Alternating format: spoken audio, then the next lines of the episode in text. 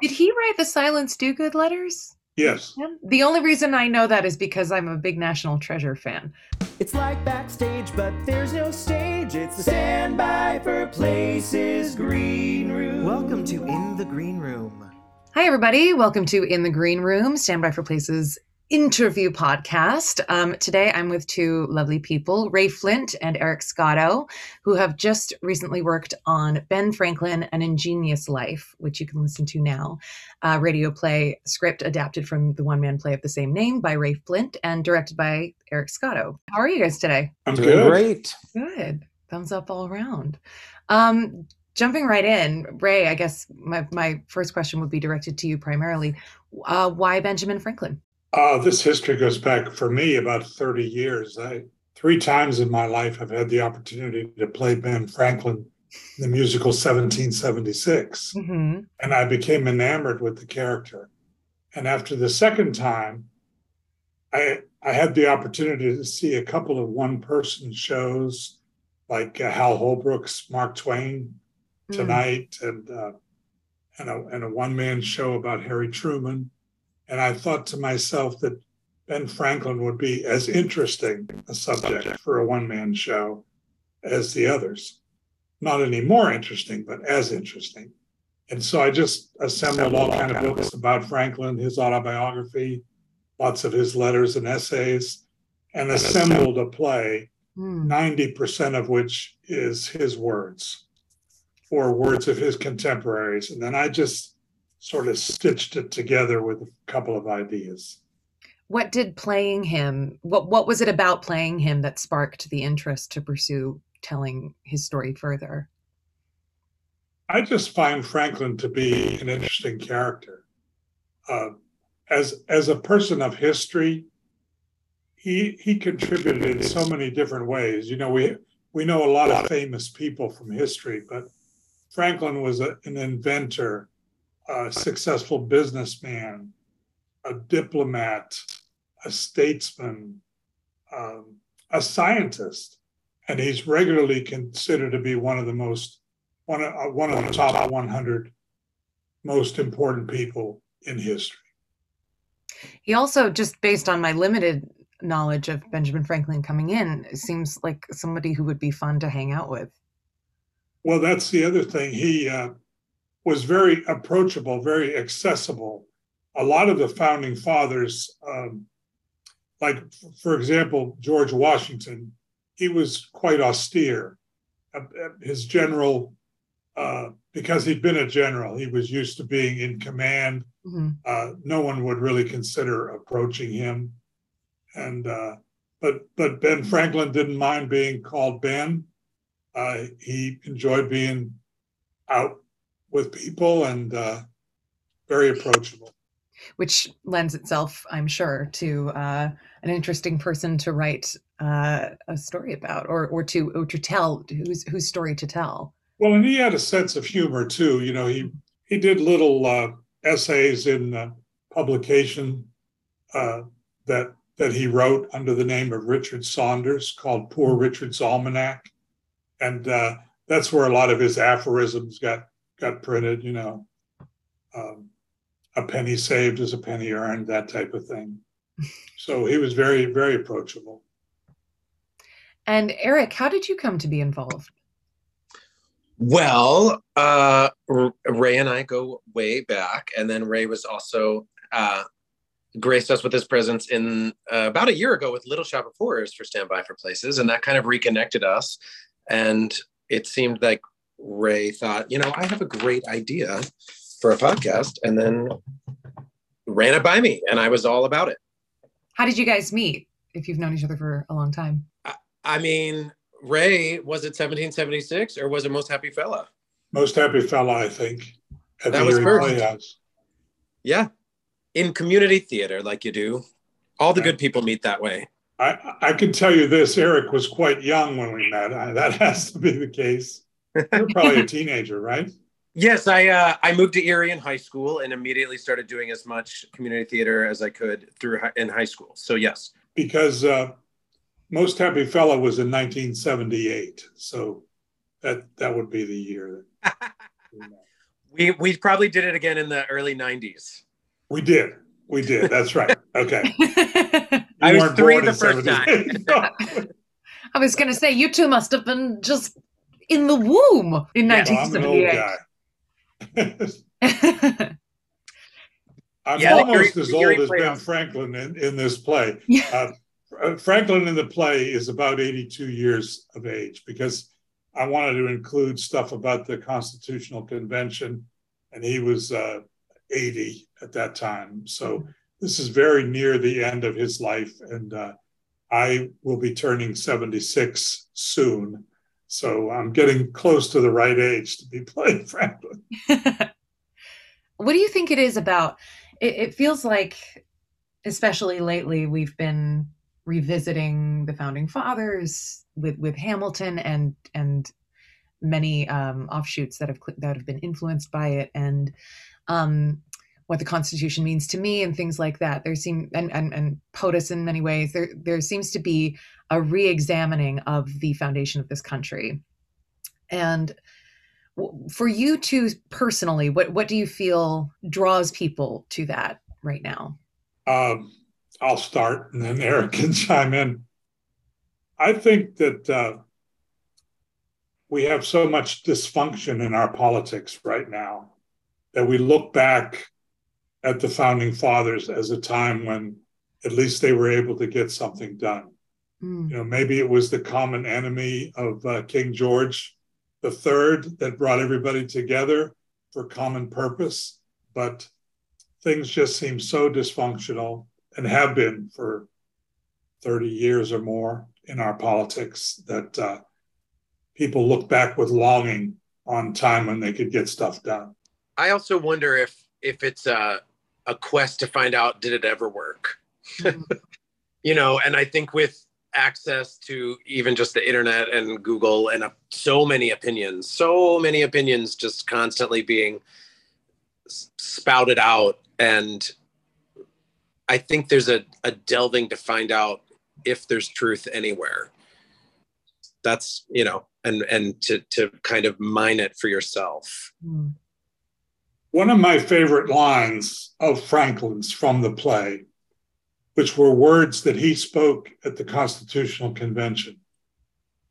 And he said, There are two passions which have a powerful influence in the affairs of men ambition and avarice, the love of power and the love of money. mhm, And he goes on to say that that, conflict between those are the source of all conflict in, in our society. And when you when you hear those words spoken over 230 years ago and you apply them to what's going on today, mhm. it's it's still applicable. Ambition and avarice. And then he's got another great line, if I might add, uh, place before the eyes of men a post of honor that shall at the same time be a place of profit, and he shall move heaven and earth to obtain it. Mm, And nothing's changed. yeah. but I think, but I think Franklin was the type of person, you know, he had his biases and prejudices as well. Mhm, Uh, but I think he was the t- type of person that could look beyond the petty and the self-serving to see what would be for the greater good. And I think that's true in a lot of ways of many of our founding fathers. Not that, th- again, not that they didn't have their own views and biases. mm. Today, everybody has their views and biases and won't even consider compromising. and they're equally others. amplified Yeah. you know with with uh leveling the playing field with everybody having access to the internet which is a, a wonderful thing in so many ways it also means that everybody's voice is equally loud Right. in in a lot of ways and uh, silenced in others um right. are you do you find yourself uh particularly drawn to um political or historical stories and art I, both of you Well, I was a political science major back Oh, in really? college. Yeah. I never really, I mean, I worked for government. I never, I think one of my aspirations when I was in college was to to get into government in a policymaking uh, type of position, if not an, as an elected person, as, as someone that could influence elected officials. But life has a way of happening, and none of that ever happened for me. So uh, that's but, interesting. Yeah, I've always been fascinated. I'm not. I'm I not a Benjamin Franklin expert. I, uh, I am I'm, I'm learning. But uh, did Benjamin Franklin hold an elected position at any point? Well, he was he was governor of the state of Pennsylvania. Oh, he was governor of Pennsylvania. I was going to Yeah. say because he he's often he he's such an influential person, but he was never president. He he. No. Uh, he- Well, he was too think he old. was- He was too old to be president because uh, he was 80 years old when the Constitutional Convention was held. Mhm, And it wasn't until the Constitution was adopted that we had a president. right. And I think, and so George Washington was the logical first one. Mhm. And Frank, at that point, Franklin was really quite ill. Uh, at age 80, he had severe gout. He had to be carried Mm. into sessions of the Continental Congress at that time, and and he often was found falling asleep during the sessions. But he still had a sharp, exactly. But he still had a sharp mind, Yeah. and when he was awake, and uh, so, uh, but yeah, he had served as governor of Pennsylvania. Uh, he was uh, postmaster general, I believe, right. at one point uh, for the colonies, and uh, and obviously he served in the legislature. He was part of the Continental Congress that that first adopted the Declaration of Independence, then went on to create the Constitution. He was a busy man. Very busy and inventing and writing. He invented so many literature different things. Yeah, And impersonating other people in his writing. he, he did. He, he did quite quite often. He he employed other personas to get his message across. Did he write the Silence Dogood letters? Yes. The only reason I know that is because I'm a big National Treasure fan. Um, Yes. But yeah, it seems like he was he was using nom de plumes a lot. He wrote the Silence Dogood papers back when he was 14 or 15 years of age. He worked, he was apprenticed to his brother as a in his brother's print shop. And he and his brother never got along. And Franklin liked to write. He he tried to perfect his writing skills. Mhm. And as I point out in the play, he suspected that his brother wouldn't print anything of his because he was only 14 or 15 if he knew it was his. So he's disguised his handwriting and wrote a paper uh, calling himself Mrs. Silence Dogood. And Franklin quite often, it's, interesting in the context of women's rights, and we, we certainly think uh, of, uh, you know, only men could could vote back then, et cetera. But I think I find in Franklin's writings, he often took the persona of a woman to Mhm. make his point on more than one occasion.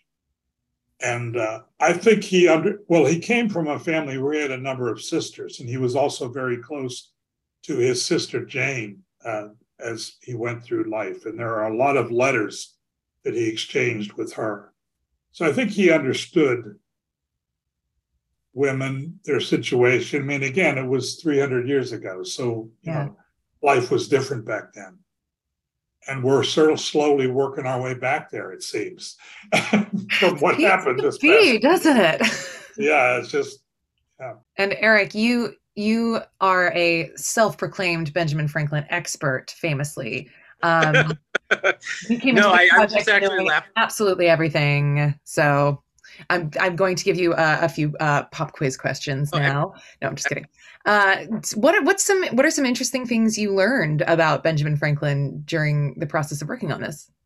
Um, honestly, what's funny, I, I was just sitting here like Ray was talking, and I'm like, yes, yes, oh yes, and nodding, and I realized I learned everything I know because of him and his play. So thank you. um, some things I learned. I mean, certainly I didn't know that he wrote under other names until Ray's uh, play, and I learned a lot about his inventions and and also his perspectives. I mean, it's it's a lot of it's a lot there's a lot in there when you listen to it. I, I, just thing after thing that you're like, that was him. That was him. Oh my gosh, that was him. So uh, that was very fascinating. I am. Um, I will say I bought the book a long time ago, and then I dusted it for a long time before finally uh, donating it to a library. So that is my. and I and I did 1776 once, so I'm pretty pretty up on the history. Who did you play in 1776? In the production did you do? You did it together. One of them. We weren't in the one together. Oh, you weren't in we, it together. I don't know. We might have been. Listen, I when you we, played Benjamin Franklin three times, the lines blur. Well, the, the first time I played, I was only 28 years old when I first played it, and that was in 1975. Mm. And that was the only Erie production that I did of the show. Then the I, next time I did it was in the 90s, but in Harrisburg, Pennsylvania. All right. So I took Most Happy Fella and everything else I know about you, and I combined my memories together.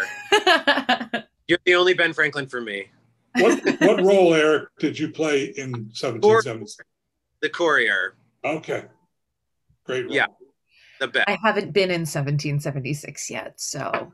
Well, but there's the an all female version now. So I would love be. to be in that. Yeah, you will. I want to play Ben Franklin. Ben Franklin famously, his mother lived in Nantucket for a time, which is where I'm currently living and where I grew up.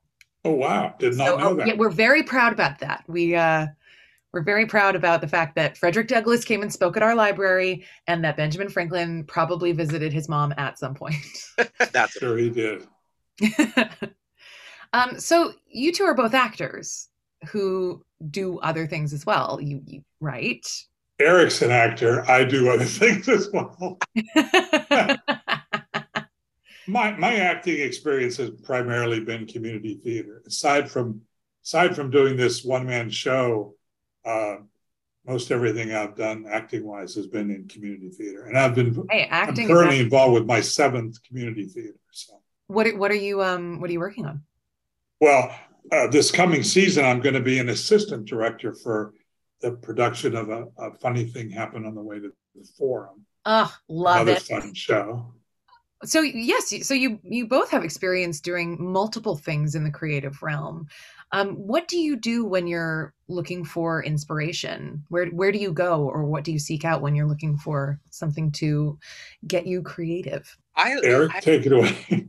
Yeah, it's interesting because i on my breaks from theatrical stuff i try to just go back into life. I mean i need to get out and hike and see nature and have a moment of breath and try to remember what's what else is important you know? And also um which sounds maybe counterproductive because i always say like if you're not living and experiencing other people's stories what are you bringing to the show? What are you bringing to the work? But i also realize i have to get away from all of it for a while. I mean i i now teach it i'm doing multiple productions all over the the the place. And so i need to step away away. So i go to my garden and i watch bugs and i watch animals and i watch nature and try to just like i don't know i need to like deprogram for a minute in order to come back with fresh eyes if that makes any mm-hmm. sense. Absolutely but i love new movies. I i like to i read a lot of biographies when i can. Um, because i just like to get into other people's human experiences because I'm not a person that thinks mine is the only one. I know there's a lot of people who think that.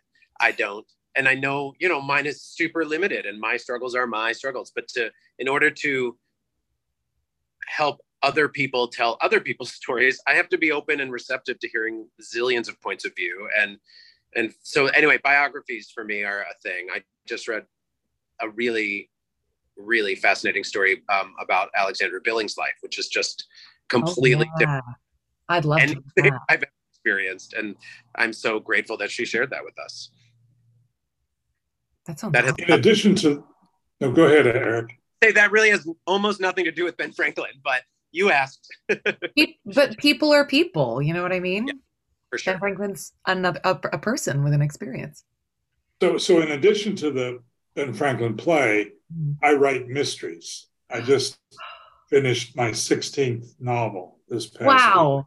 congratulations thank you very and so i like to read mysteries that, that help me in that realm you know to hone my craft to be a better writer uh, but beyond that, I do enjoy reading nonfiction, and uh, I also enjoy watching documentaries. Hmm. I find those I find those interesting. Have you seen any good ones lately?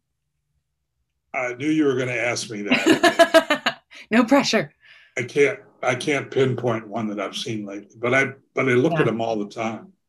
You know, YouTube is a great source for documentary information. Seriously, yeah. And I'm actually currently I just came from a talk back there there's a film festival going on in our town. So I'm seeing a lot of movies for the first time in like 2 years because I've been avoiding going to the movies. I'm seeing a lot of movies and I haven't seen any of the documentaries yet, but um so you find yourself drawn to true stories as well as Yes, very much. so. what is it about that that that entices you? Well, again, you know, if I think if you're going to write fiction that can inform real life, Hmm. it's helpful to understand. And Eric maybe made the same point. It's helpful to understand real life and real life experiences. Yeah. Uh, my hiking days are over. Other than, Mine too. I mean, I enjoy nature by looking out the window every once in a while.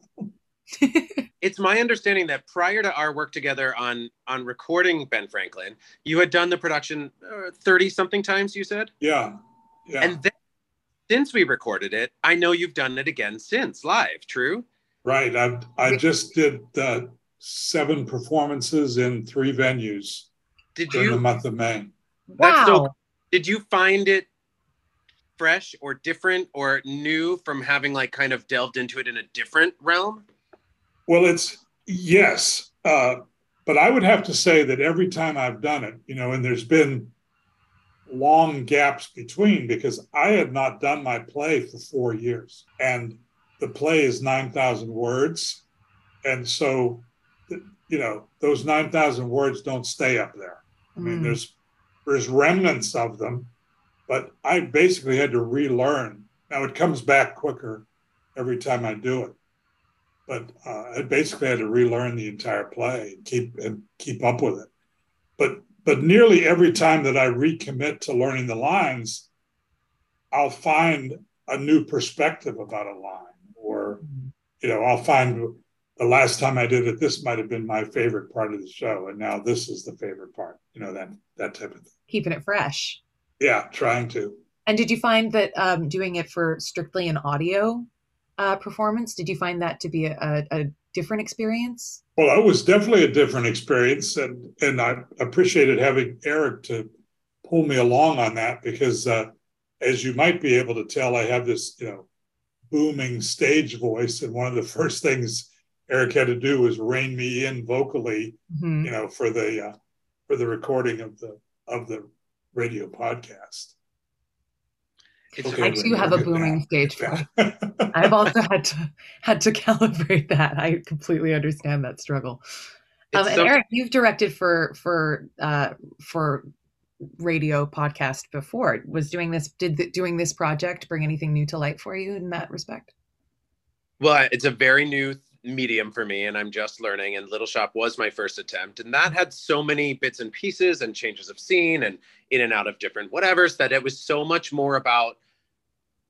Well, I want, yeah, it was a lot about the post and trying to make those these various locations come to life, and then to take this one man, you know, hour ten minute monologue that in real life would have you know a glance a nuance a slight lighting change a get up and move to this chair the Mhm. costume, the look, all of these other things that would just um, help it go along and aid in the the transitions where there weren't any. We weren't changing locations. We weren't, you know what I'm trying to say? And so Right. then to like boil that down to an audio experience was a, a different game, if you will. I, I didn't want to overproduce or over add things to it that weren't meant to be there.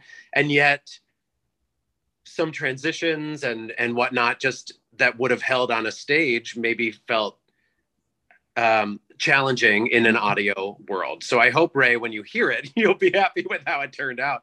Uh, it, So how, it- how did you guys work that out collaboratively? Like, what what was that like minute to minute? Well, ear- early on, uh, when we were when we were doing rehearsals for it, Eric would say to me, well, Ray, what's the transition here? And I said, Well, when I do it on stage, I get up out of this chair and I walk over to the desk. Mm-hmm. you know, so there's that that moment where the all the audience is doing is just watching me move from one spot to another, and it holds on the stage. But in radio, you can't allow 30 seconds of dead air. so, right. That would have people checking their phones and their headphones and. mm-hmm. Yeah, that is a weird. Yeah, as soon as there's any amount of like pause, we just think something went wrong with our mm-hmm. connection or whatever. Now it's common. Um, so that was interesting, and you were very gracious in in in helping teach me how this play worked because I have not seen Ray do the live version of it, um, mm. um, and I read it and wrote all my questions and things. And but these trans, some of these transitions that are blatantly, unapologetically just on stage magic transitions where and now i go over here and then i talk about something different. And that me uh, trying to make that connect in my brain um, became a fun puzzle to mm-hmm. and, i hope i did it. I think i did. the great thing about constraints is then you're forced to get creative.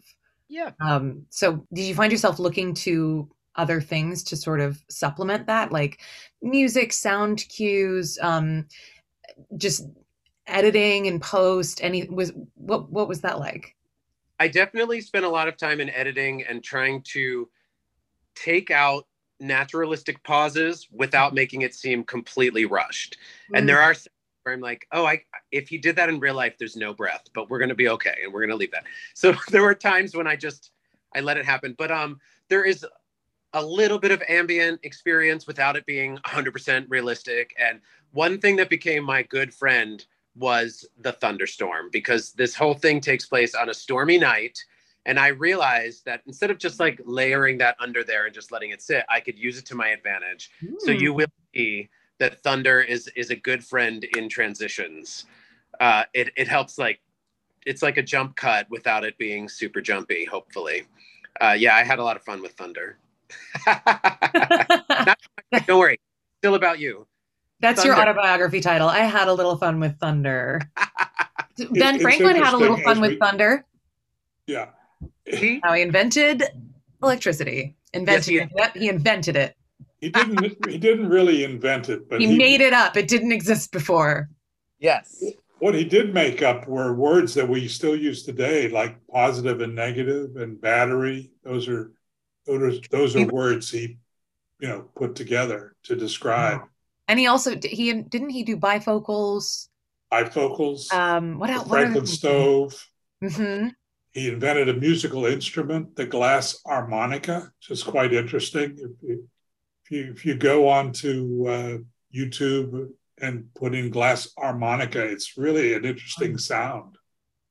Well, don't go on like... YouTube. Listen to our radio podcast, and you'll there you go. There you hear go. a segment of uh, Last Don't go to YouTube for your Ben Franklin. Come to us. Kind of sounds like he should have. He he had too much free time. How did he have time to to? You know what else? You know what else was interesting about Franklin? Uh, in his lifetime, he did eight transatlantic crossings, and that wasn't in you know a 747. That was in a boat that took a minimum of six weeks and could take as long as three months, depending on wind and, and water mm-hmm. currents.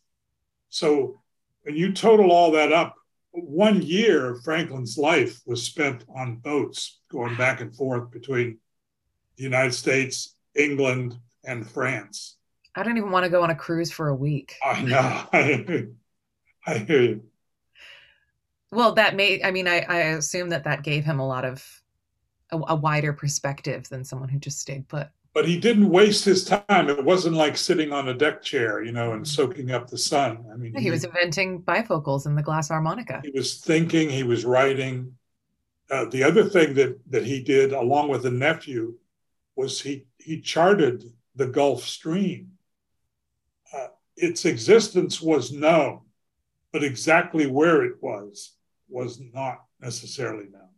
So he they just did temperature, you know, throw a thermometer down in the water and they could tell where the warmer Gulf Stream was. Wow. He had his hand in a lot of realms, a lot of It's pies. making me feel so underaccomplished. Yeah. Well, Like- me too. um, is there is there another historical figure or or famous or mythical person that um, either of you have any interest in exploring potentially in the future, whose story you might be interested in telling? Well, I, I don't, not for me, I don't think. Uh, again, I'm at the age where it, it's frankly difficult to do the Franklin play. Hmm. I have bad knees, and being on my feet for an hour or so is, is a bit of a challenge anymore. Uh, but I think I am, as I as I joke with audiences that ask me why Franklin, and I say, well, I fit the costume pretty well. That's hilarious. I've just had a spark of an idea that I'm going to talk to you about offline, so we don't give it away here. But uh, yeah, I, I've played I've played a certain guy in the past too, and I wondered what their conversation would be like. Joke talk on you, listeners. You'll never know. um, I am uh, in the process of writing a one woman show about a historical figure. And I was wondering if either of you have any advice. Do it. Yeah, do it. I think uh, again offline. I'd love to swap some emails with you about that process. Uh, one of the things that I did before, I don't call it so much writing this play as assembling it because I had so much Franklin material. Mhm. Was the figuring out how how to do this. You know, so it starts with the conceit of the audience gathering in in Franklin's study Mhm. to listen to him. And that's the premise. Um, and but but not every not every one person show is constructed around that, you know. But I think because it's you and the audience, there has to be some form of interaction. That's useful. Thank you. I think I would say something that's probably the most obvious thing in the world, but when you have somebody that's known for so many things, it's to find the common thread of humanity, of Mm. why that's. I mean, you know that, of course, but like when you're like, and they did this, and they did this, or they're famous for this, or they stood up for this, or they, you know, but you forget that if you really boil down everything always, you come to some really basic humanity, which I think is what allows people to be drawn in, touched, changed by the telling of that story. So in the in the attempt to glorify or uh, illuminate all of this person's accomplishments Hmm. make keep just keep filtering down like where's the where's the human connection in that moment and in that moment am i still there okay i am because of course you are but i would just put a post-it on a wall and make sure that you, you ask yourself the question a lot which i i know you and i assume you are Thank you. That's that's all very useful. Yeah. And Ray, we should talk because it's also a mystery. Cool. Very cool. Whoa. Mm, Whoa. let's turn it into a Yeah. musical Get me Yeah, involved and it's a musical. Let's make one Uber show. yes Yeah. Be amazing. So, what do you hope people take away? What do you hope listeners take away from from this project? I think one of the things that they're going to find um, is how much of what Ben Franklin said 250 years ago is still relevant today. Uh, I cited an example earlier about our, our politics, but he also makes observations about religion. Uh, he makes observations just about human life, and and, and he he portrayed some of the challenges that he experienced with his with his brother and i think you know any anybody who, who lives goes through challenges in their life you know people that they don't get along with or you know whether it's a family member or a boss or co-worker or whatever you know Mm. to, to realize that those same challenges existed 250 years ago and how he worked his way through that. Um, and to the point that we were talking a bit about earlier, you know, he, he didn't allow any grass to grow under his feet. I mean, he was so busy in so many different realms and successful. I mean, he he retired from the printing business at age 48 to, as he says, devote his the remainder of his life to philosophical studies and civic causes. That's incredible. And, Goals. Yeah. And and so I'm often asked at the end of the play, I do I usually do a talk back, and I'm often asked, what would Franklin think about what's going on today? And I turn, try to turn it around because obviously Franklin didn't live that long. Basically, you know, what can we learn from Franklin's experience? I mean, the, the fact that he very much was into building community, which is something I think we still ought to be trying to do. Mm-hmm. You know, he created a, a, a college University of Pennsylvania. He helped to found that. He created the first hospital in Philadelphia, helped to with others. Um, he started the first fire company. He started the first subscription library, all of which, you know, the, all those things still kind of exist today and contribute greatly to communities. So that's that's what I find out of the material. It's so funny. So much of that is what a lot of uh, modern self-proclaimed patriots would call socialist. Exactly. Exactly. And it's fundamentally, foundationally American. Exactly. Yeah. It's it's it's a fascinating thing to meditate on. What about you, Eric? What do you hope people what do you hope listeners take away? I think the um, common humanity in in a superhero. Do you know what I'm trying to say? So like when I first read it, and Ray, you know this, I, I was like, whoa, can we say that? Were those really the thoughts that, you know, like there were things that kind of like jilted me. But then the more I sat with it and really looked at what he was really saying and the time that they were in, mm-hmm. and then those things that maybe red flagged me compared with the giant wealth of of amazing progress and amazing openness and amazing um, um, wonder that he stirred and explored and whatever. It just as soon as I took my gut instinct out of it and just really read and just tried to learn from what I was seeing, I got so much out of it. And so I would just say, not only are you going to get a pretty cool history lesson, I I I sure went to school and I didn't learn this much about Ben Franklin, and and then also to just if you just listen to the words and hear what he was doing and what he was thinking and his point of view and how they evolved and how things I think it'll be really fascinating, and we'll realize that these people that are held to such high, um, um, put, put on such a pedestal, mm-hmm. are also fundamentally human at the core, which is what I kind of said a minute ago, and I, I still feel that way. And so to while he's doing all of these astronomical things that you can't believe any one person could do there's the struggle with his personal life or with his son or with you know these these these things that just make him quote just a human like everybody else and so um, i think that that's important because we we hold people up we idolize them we revere them for reasons and sometimes forget that they were humans acting out of their own humanity as well.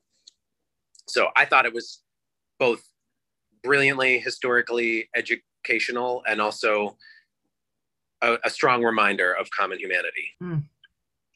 well thank you guys so much for talking to me. It's really it's it's an inspiring and and and interesting thing to think about and and it's a very cool piece. And uh I, I look forward to hear having everybody listen to it and hear that amazing thunderstorm and that incredible performance. And uh, thank you guys so much. It's been really awesome chatting with you. Thank Such you. Thanks, Ray. Thank you, Eric. you can listen to it right over on Standby for Places, streaming now. Thank you guys so much. Have a great day.